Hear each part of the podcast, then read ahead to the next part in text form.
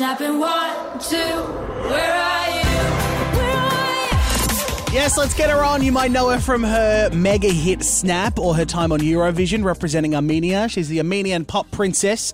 The only real big ones from uh, Armenia are the Rosa Linn and, and the Kardashians. She's a superstar. She's here now on Zoom, but not actually in Armenia tonight, Rosa Linn. Yeah? Thank you for being here. Where are you in the world? I am in Stockholm, not in Armenia. I Okay. uh, I left my home for like three months more. That'll be nice. Well, can you give me the story because uh, Snap is so great. We've been playing it actually um, at nights, which is so it sounds so good on air. And I just want the people of Australia to know the Rosa Linn story if they don't know. So you born and raised in Armenia, is that right? I am Armenian. I was born in Vanadzor, a small town, um, and I lived my whole life uh, there, except for one year, um, which I was an exchange student in the U.S. And then, yeah, I you know I lived there my whole life. So where are you actually from in Armenia? I don't want to butcher this, but is it Vanadzor? Vanadzor. Wow, you got it great.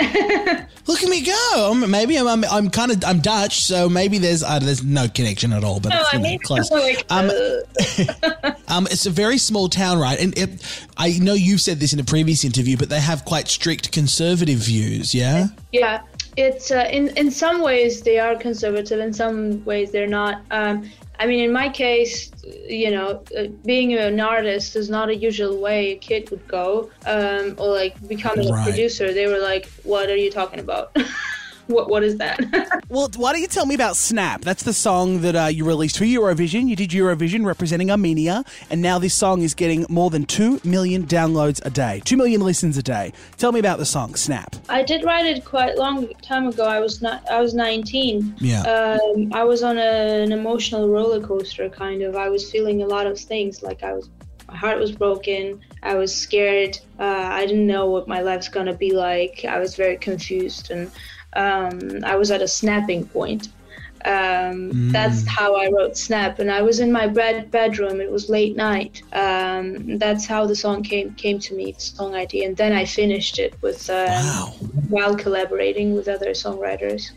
That's fascinating. Like you, you actually, your story is. I mean, that's why I love you, and I wanted to get you on the show. It's so different to all the other artists that I talk about. And uh, like, what, what's your day to day like now?